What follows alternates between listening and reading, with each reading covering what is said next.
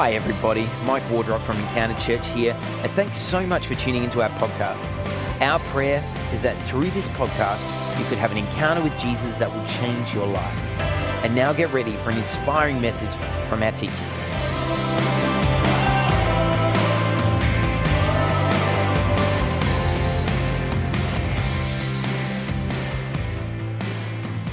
be with you in the house tonight.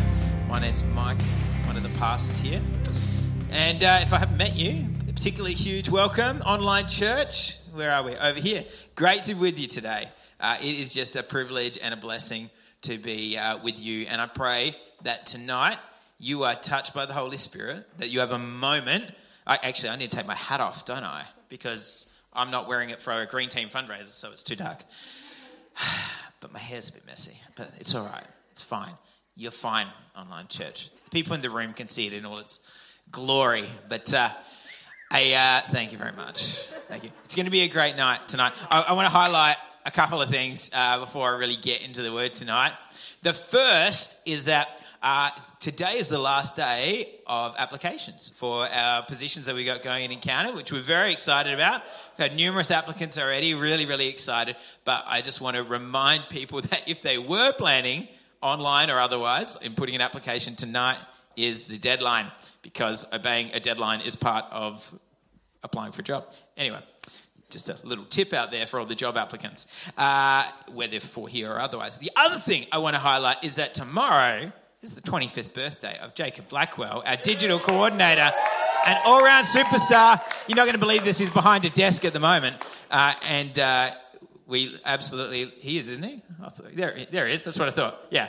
Lots of masks and bright lights. Uh, we just want to say we love you, Jacob, and we honor you and the leadership that you bring to this space and the pioneering spirit. And he's one of the most faithful leaders you will ever meet. Faithful friend, man of God. And so we just honor you, Jacob. We just celebrate Jacob with a big milestone. I remember turning 25. I do, don't laugh. And I remember thinking, I'm a proper adult now. Look at me. And I was right. Anyway, now we get, now that I've offended half the people in the room, let's, uh, let's kick on. It's going to be a good night in the house of God. We're in November. We're being able to press into the things of love and relationships and the Holy Spirit, and God has a word for you. And He's got a word for you, I know, because that's what He does. God is faithful like that. He will take whatever words I'm trying to bring and speak to you if you are open to whatever He's got to say. So, why don't you pray with me tonight, and then we're going to let God speak to you. Amen? Come on. Ah, we need to be a bit better than that, 4 p.m. Amen? That's what I'm talking about. All right. Holy Spirit, come. That is our desperate prayer. Would you come in your fullness? Come with the presence of God and meet us here tonight. Meet us in power, meet us in presence, meet us in authority, but above all else, would you speak? We love your voice and we need your guidance, God, above all else. In Jesus' mighty name. And everyone said, Amen. Amen. Amen. All right. 1 John chapter 4. We are going to jump straight into the word tonight. Verse 7. And let's read about love. Dear friends, let us love one another because love is from God. And everyone who loves has been born of God and knows God. The one who does not love does not know God because God is love. God's love was revealed among us in this way God sent his one and only Son into the world so that we might live through him. Love consists in this not that we loved God, but that He loved us and sent His Son to be the atoning sacrifice for our sins. Dear friends, if God loved us in this way, we also must love one another. No one has ever seen God. If we love one another, God remains in us, and His love is made complete in us. This is how we know that we remain in Him and He in us. He has given us of His Spirit. And we have seen and we testify that the Father has sent his Son as the world's Savior. Whoever confesses that Jesus is the Son of God, God remains in him and he in God. And we've come to know and to believe the love that God has for us. Because God is love, and the one who remains in love remains in God, and God remains in him. In this, love is made complete with us so that we may have confidence in the day of judgment. Because as he is, so also are we in this world. There is no fear in love. Instead, perfect love drives out fear because fear involves punishment. So the one who fears is not complete in love. We love because he first loved us. This is God's word. Thanks be to God. God is good. I was really hopeful somebody would say that. So God bless you, whoever that was. All the time. I thought that's Jazzy's voice, of course. So good. Now, last week in November, Kim Smith spoke an amazing word about singleness in the AM and in the PM. Jeremy came along and tore it up, preaching about dating. Powerful messages both. And I want to encourage you if you haven't had a chance to listen to them, they're really they're really great. Like get on the podcast, have a listen, jump on YouTube. And I think they're both up there because Kim's was on video as well, which is great. Uh, but this week, I want to move away from practical applications and go sort of more back up and into what it means for us to have a relationship with God. Perhaps more specifically, what it means for God to love us and how He has expressed that. It's a truly, truly powerful thing because the purpose of participating in worship and hearing sermons is actually ultimately to understand who God is and understand our relationship with Him. Because we can't understand and operate in our relationships unless we do that. Relationships guided by God don't make sense until we examine our relationship with God. Amen? We've got to understand how God is guiding us in order to apply that to the relationships around us. So today we look at the most extraordinary kind of love, which is God's love for us through the lens of slavery, sacrifice, and salvation. So just let those three words sink into you slavery, sacrifice, salvation. We're going to touch on those concepts because you can talk about the love of God in a million different ways. You can take it from any passage in Scripture, old and new, and see the love of God and the narrative of God drawing all the threads together. But in this passage from 1 John 4, we really get to deep dive, and all of those three elements are in it sacrifice, slavery, salvation. Let's start with sacrifice. Sacrifice is what love requires of us. Okay? What love requires of us. Now, many of you will know that I'm a massive, massive movie nerd. I love films. Tomorrow, Jenny and I are going to go see the new Bond movie. I can't wait because I really only have two speeds with films either pretentious Oscar movies that no one's heard the name of because they were filmed in Latvia or something, and like The Fast and the Furious. Like that's, those are kind of my only speeds as a movie watcher. So, yeah, here we are. So, I can't wait to go to the new Bond movie tomorrow. But one thing that I've been thinking about lately is what is the, my favorite movie of all time? Because it's the sort of thing that a movie nerd gets asked a lot. And it's the sort of thing I think about too much, and people just like, just say the Shawshank Redemption, all right? Like, we all, we all know what a 40 year old male's favorite movie is. But, and the Shawshank Redemption is up there. But one of them that I don't talk about often is The Princess Bride. Such a good film. Can I, honestly, hands up if you haven't seen The Princess Bride. It, it is so, so wonderful. And here's the thing about The Princess Bride it is for everybody. It is one of the rare movies that is actually for everybody because it is a perfect love story and it's also a perfect parody of a love story. Both of them together at the same time. So if you're a comedy fan, this is for you. If you're a romance fan, this is for you. And if you don't have laughter or romance in you, God help you. What is going on? But The Princess Bride should help both of those. So Westley, the movie's hero, he goes on a journey to reclaim his true love, Princess Buttercup, which requires a series of heroic battles and sacrifices, which ends when he is killed, mostly dead. I'll just leave that there. You can, you can work out what happens after that. Now, apart from the comedy, what stands out is Westley's unstoppable quest to get Princess Buttercup, to save and be with Buttercup. There is nothing Westley will not do for love, no cliffs too insane, no swamps too fiery, no rodents too unusually sized. Westley will make any sacrifice for love. And the point of this is that Hollywood, like us, has always understood that there is an element of sacrifice in any true love story. Right? There's got to be sacrifice. Stories of love move our hearts. Stories of loving sacrifice stop us in our tracks and get us leaning in and forking out $20 without complaining about it afterwards. That's what Hollywood knows, and it makes sense that they would know it because God has used sacrifice to display his love for us. And all the stories that we tell are echoes of the one great story, the love of God for us. And so the element of sacrifice is really, really important. Now, if we look at something like 1 John 4, we can get incredibly muddled up, or at least I do, Because I read it, I'm like, wow, all I'm hearing is remain and love and God over and over and over again until my head starts spinning. In fact, the word love is in there 22 times in the passage we just read. God is in there 18 times, another six if you include other Trinity references. So it is very heavy on those words. And so we need to start unpacking what this means. The likely author of 1 John was John, the son of Zebedee, Jesus' disciples. And one of the reasons we can feel fairly confident that he is the author of the letter is because the Gospel of John, which is also attributed to him, is filled with the same language and the same style of writing language filled with love. All of the gospel writers, it's like they're taking a picture of Jesus from these four different angles. And John, more than anyone, takes a picture from Jesus' feet as a loving servant going, Tell me more. He loves Jesus so much so that he refers to himself in the, in the Gospels, not as John, but as the disciple Jesus loved. That's his sense of identity. The other Gospel writers were like, We're just going to call you John because Jesus loved us too. Yeah, anyway. Matthew's like, No, no, no, we'll just call you by your name.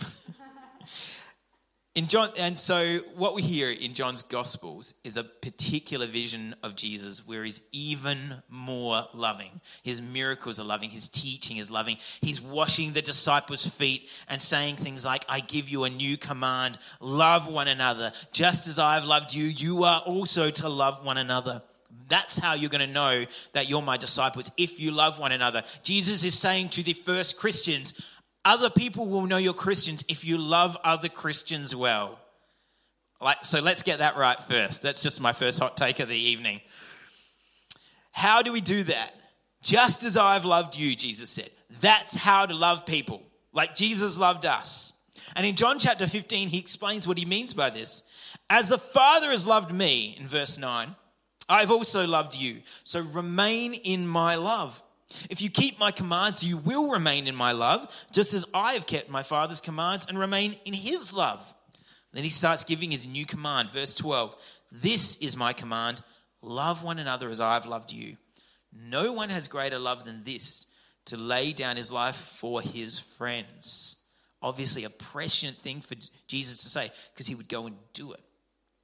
So he's to summarize, he says this remain in my love, love one another as I've loved you. And how do you do that? You do it by laying down your lives for each other. Jesus, before he went to the cross, recognized that true love has a cost. There is always a cost. That's how you know it is love. Now, if you think about it, I, I, did this this morning. I want to give the analogy of parents. You know, parents love you not because they tell you they love you, because that, that's a bit surface level. You can only say you love somebody for so long before they go, Can you show me some proof of this love? And so the parents show you proof how they feed you, they shelter you, they care for you, they guide you. And not only do they do that, they'll probably go, Not only am I sheltering you, let me create this space in a way that is unique to you. Let me feed you foods that you actually like. I'm not just giving you subsistence, it's not gruel. You can come back for more. It's okay. No, one giggle for an Oliver joke. That's fine. I mean, it, it is from the 60s. It's okay. To update my movie Rolodex for y'all. I didn't do a Rain Man joke on purpose because I thought, Rain Man, it's not going to land. Three people will know where that is. And those three just laughed. So that's fine. The point is that parents go above and beyond in action, and that's how you know they love you. The words begin it, but the actions continue it and prove it. When they are taxiing you around to your parties and events and your sporting um, and your sporting practices and things like that, it's not because they love sports practice. It's because they love you. My dad, I really like barely gave this any thought as a 14 year old, but I had rowing training at, at like five in the morning on the River Torrens, and he was just like, "Yeah, let's go." Never said a word about it. I was like, yeah, why wouldn't he? He's my taxi. That's what he does. It's only as you, you grow older and you have to do it yourself, you're like, my goodness, how early he got up to take me there. He should have just not let me do it. And so Jesus said that the way to follow him is to love and love one another and demonstrate that by sacrificing, by laying down our lives for one another. You don't know how to love if you don't know how to sacrifice. That's the challenge of Jesus. And so we need to understand that because at the center of this passage of 1 John 4 and at the center of the entire Bible is Jesus himself. And Jesus is God's expression of loving sacrifice for you. That's what he came to do. If we can't understand this concept of the sacrifice of Jesus, then we're going to struggle to understand the love of God and we're going to struggle to live out of that. And God wants to gift us with this understanding, church. He wants us to understand sacrifice, not so that we're trapped, but so that we're freed. I'm going to get to that in a second. To understand God's nature, you can go to just three words in the center of the passage we read today 1 John 4 8. God is love. Three words, that's all it takes. John then continues on it. God's love was revealed among us in this way God sent his one and only Son into the world so that we might live through him. Love consists in this not that we loved God, but that he loved us. Yeah. And he sent his Son to be the atoning sacrifice for our sins. I got good news. You don't have to work your way into God's love, and you don't have to love God enough for him to go, wow, I finally feel like, yeah, you're getting it now. Yeah, I feel I feel affirmed now. God is not sitting up there offended at your lack of love. He is aware that his love is going to out outmatch yours like an ocean outmatches a drop of water. You don't have to do that. But God sends his love first as a gift. And he sends it in the atoning sacrifice of Jesus. So God's love is revealed in the sending of Jesus to the world. And God's love consists of this that Jesus was sent as an atoning sacrifice for our sins. You with me so far? Good. Thanks, Jeremy. Is everyone else with me? All right. So Jesus was intentionally sent as a sacrifice by a loving God. But why? You ever asked yourself that question? What did Jesus need to save us from? Well, John's talking about love a lot. And every one of us in this room, everyone watching online, we've all heard about love. We have some vague idea of love. Yet John still feels the need to spell it out. And why is that? It's because we suck. It's because we don't really know how to love very well. We have these vague ideas. We're like, romance is kind of love, and sex is sort of love related, and affection is love related, and yeah, friendshipy stuff. That's all. It's all kind of love, isn't it? And then we say things like, I love my iPhone. I love this app. I love the new burger joint I'm going to. You know, we, we would just use that word anywhere on anything. And so it dilutes the meaning of love. We don't do love properly. We offer these shallow representations of love and then wonder why they fall short. What we actually do is get caught in slavery. One of our main problems, church, as followers of Jesus in the West, this is really, really important. I highlighted in blue on my iPad so that when I read it, I'd be like, oh, yeah, this is the most important thing. So, this is highlighted in blue important. One of our main problems in your life, in mine, is we allow lesser loves to capture our hearts. Things that are not necessarily bad in and of themselves, but we put them above God in our lives and let them rule our lives. So they challenge the relational position of God and the authority of God. The author David Bennett describes this as a war of loves. Because God is the rightful ruler of our hearts, anything that comes against him will clash with it. John Mark Comer calls it having disordered desires. And these disordered desires form us and shape us in unloving and destructive ways. In fact, they enslave us. That's the slavery portion. Slavery is what love takes us from. But as we find ourselves in slavery to things that are not God, we find ourselves in slavery to sin. And you might be sitting here going, okay, yep, Mike, fully aware I'm not perfect. Wouldn't have called myself a slave though. Here I am living in Australia, one of the freest nations in the world, right? I don't feel enslaved. It's a dramatic term. Like, yes, it is, but I'm a dramatic guy. And more than that, it's the language of Scripture. In Galatians, this is what we hear that you have been enslaved to the law. And in Galatians 5 1, Paul says, Well, it is for freedom then that Christ has set you free. Freedom from the law to live a life in the will of God. Now, that's one kind of slavery, but we're talking about another kind of slavery. And what we're approaching here is this philosophical idea of two kinds of freedoms, right? Everybody over here say positive. positive. Everybody over here say negative. negative.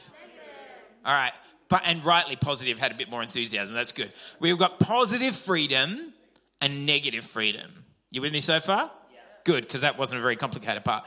Positive freedom is what the philosophers and ancient writers, both of scriptures, but in ancient Rome and ancient Greece, were thinking of when they used the word freedom. This is what a positive freedom is it is the freedom to pursue some good aim. It is freedom for the sake of meaning, for the sake of purpose, specifically for the sake of others. That's the freedom that the philosophers and the writers of scripture are trying to talk about. When Paul said it's for freedom that Christ has set you free, he doesn't mean it's for the freedom to go and watch a Netflix binge for the next 10 hours of your life.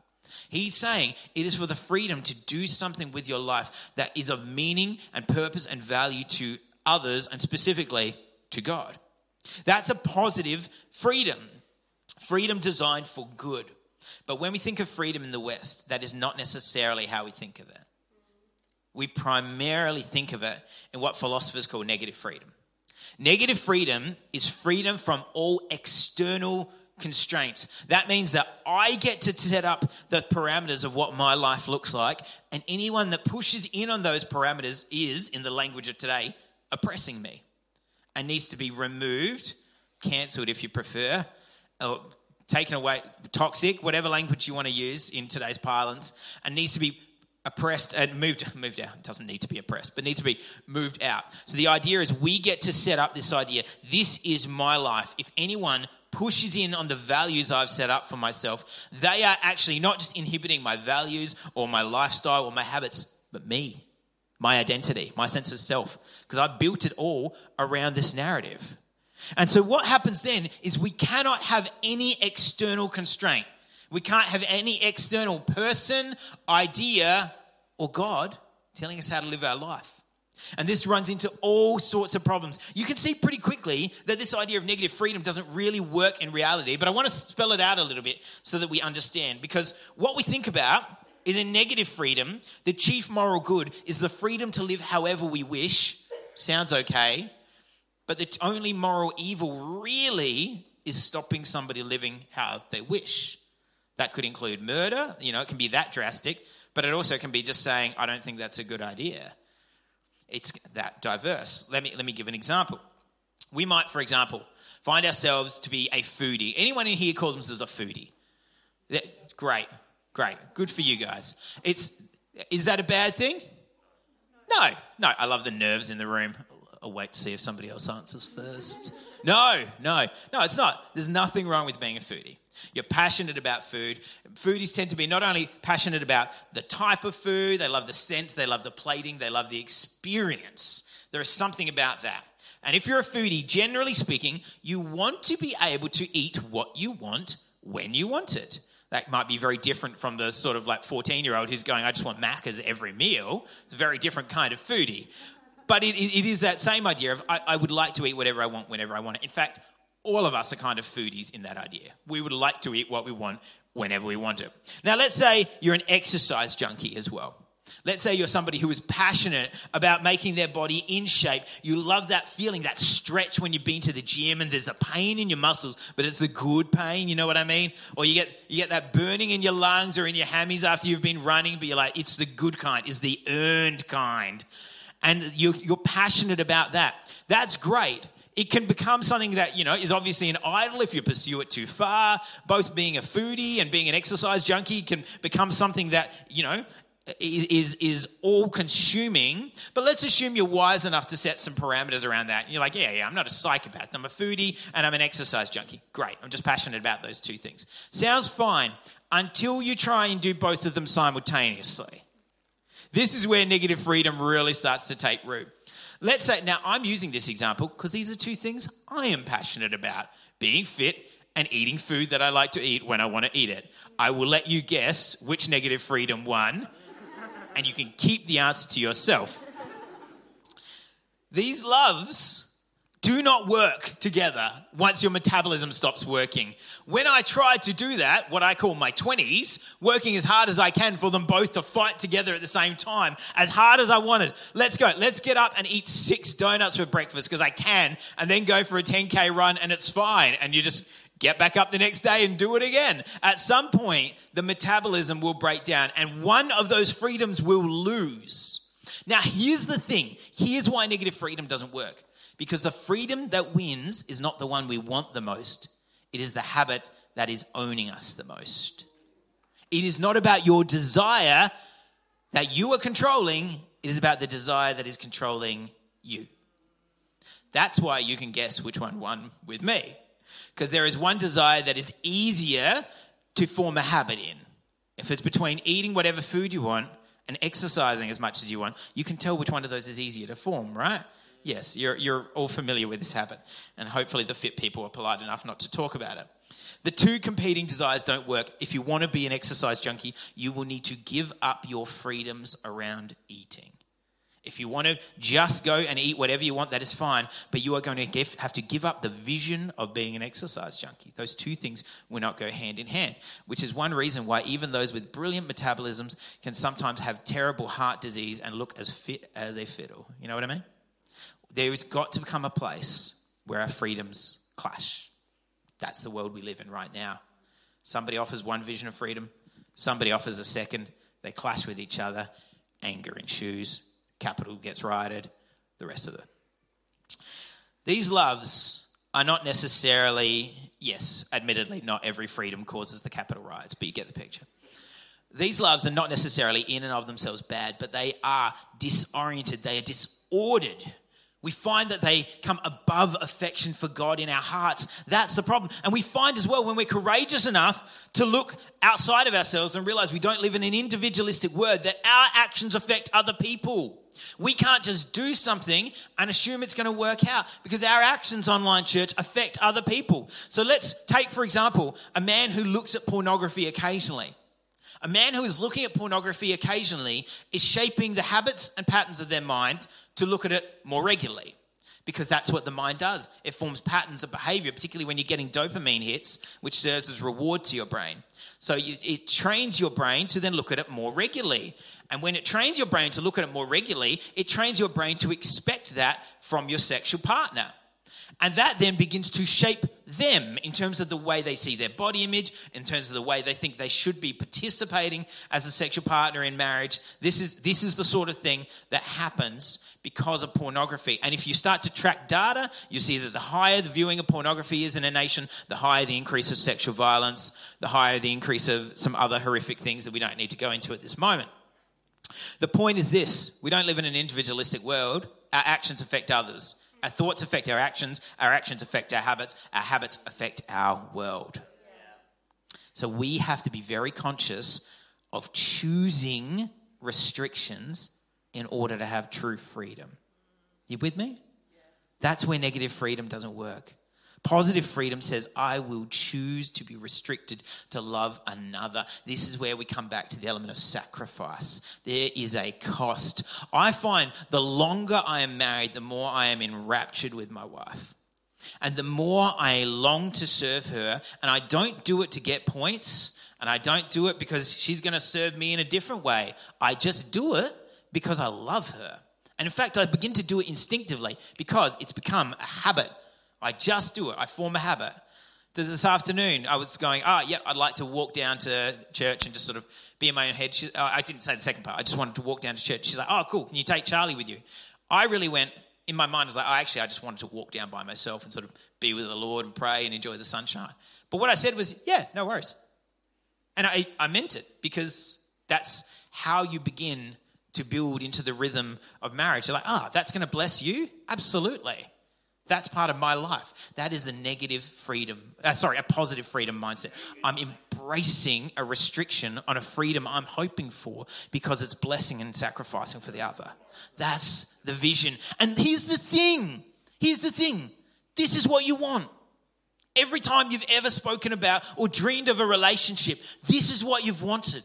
You've wanted something with somebody who is genuinely a partner with you where the two of you are traveling together in the same direction. Jeremy talked about last week how it's Christian, uh, Christians are encouraged to date Christians in Scripture. The reason is because you're aligned and going towards the same thing. It's the same reason if you went to a psychologist as a Muslim dating a Hindu and said, Do you think this is going to work out? They'd say, Probably not. Muslim, you should probably date a Muslim because that's the direction you're going. Hindu, you should probably date a Hindu. It's not about a racism thing, it's about the direction you're aiming at.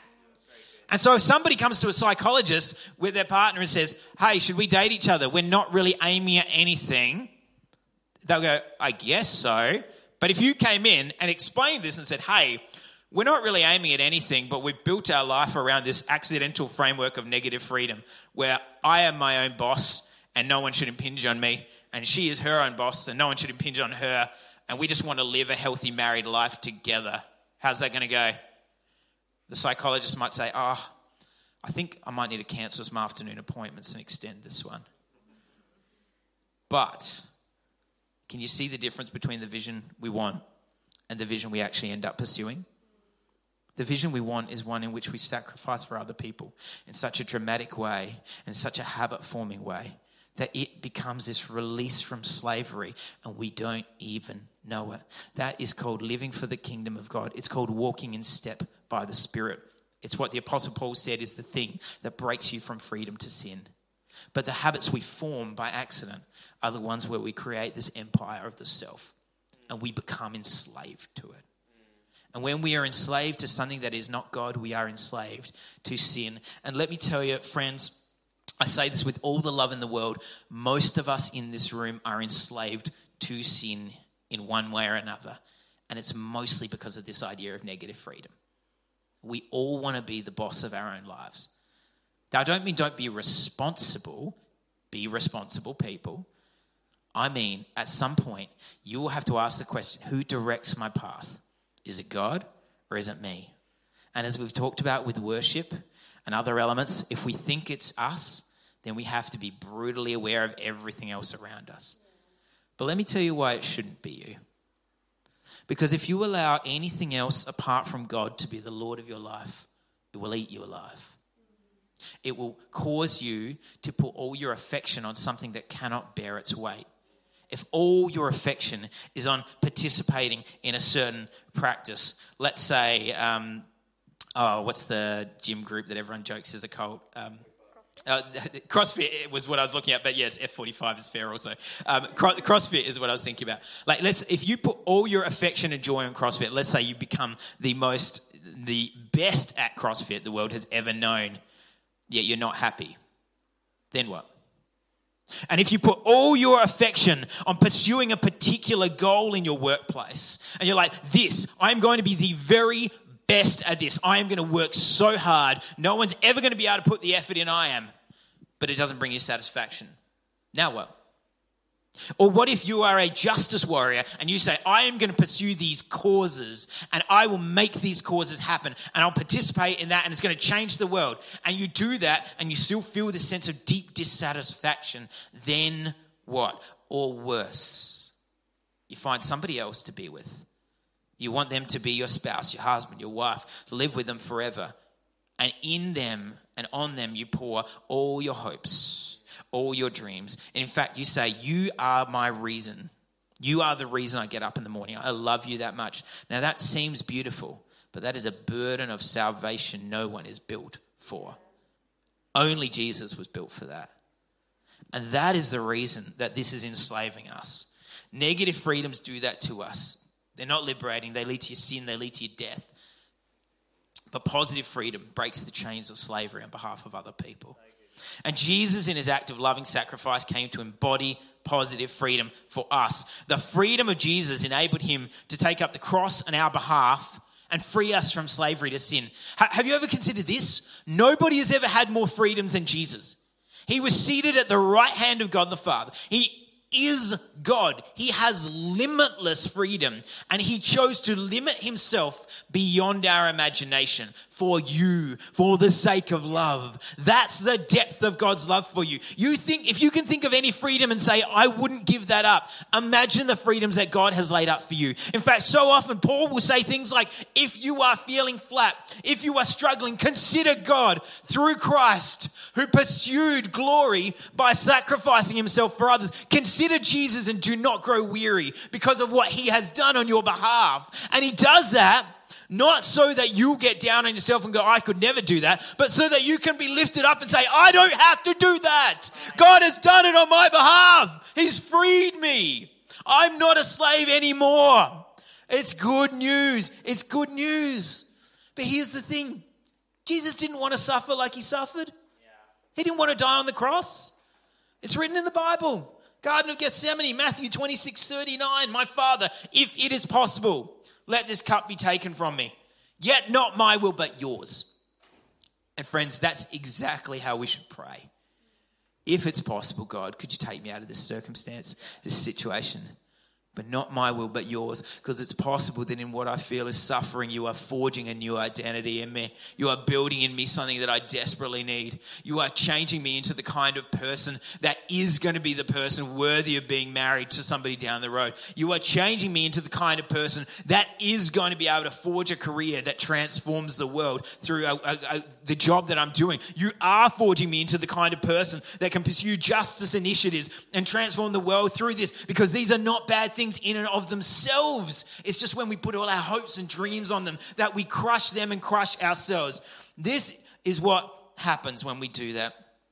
When we try and put all our hopes and dreams on things, we destroy ourselves because they cannot work. They end up enslaving us.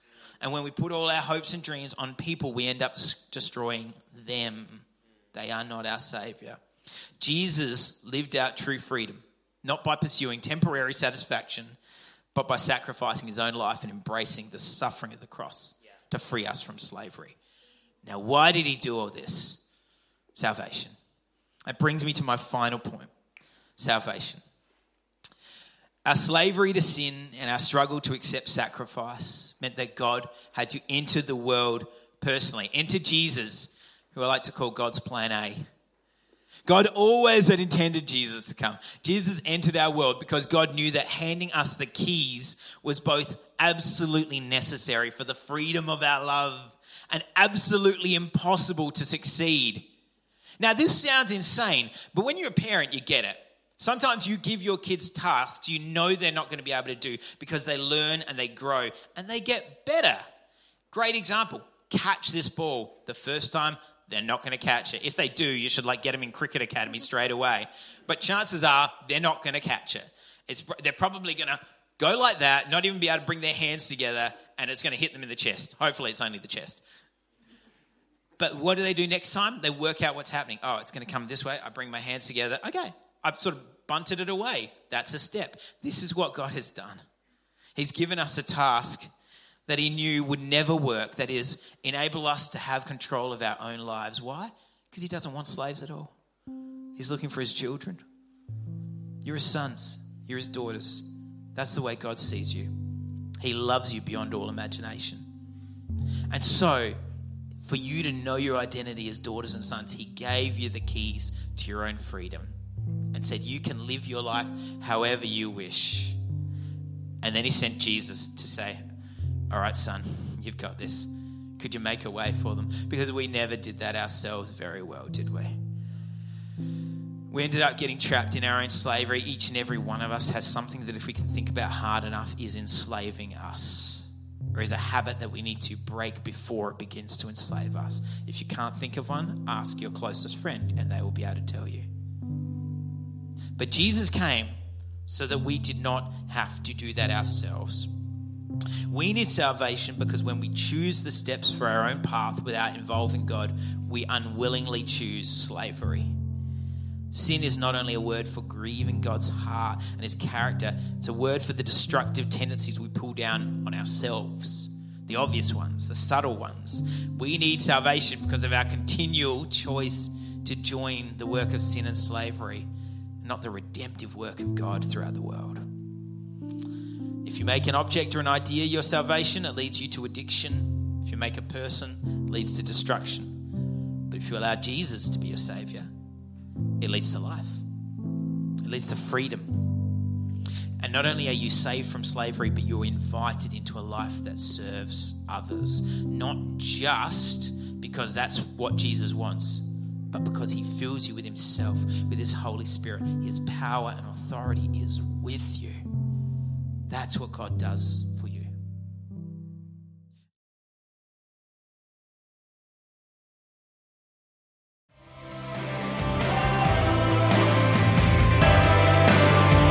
Thanks so much for listening.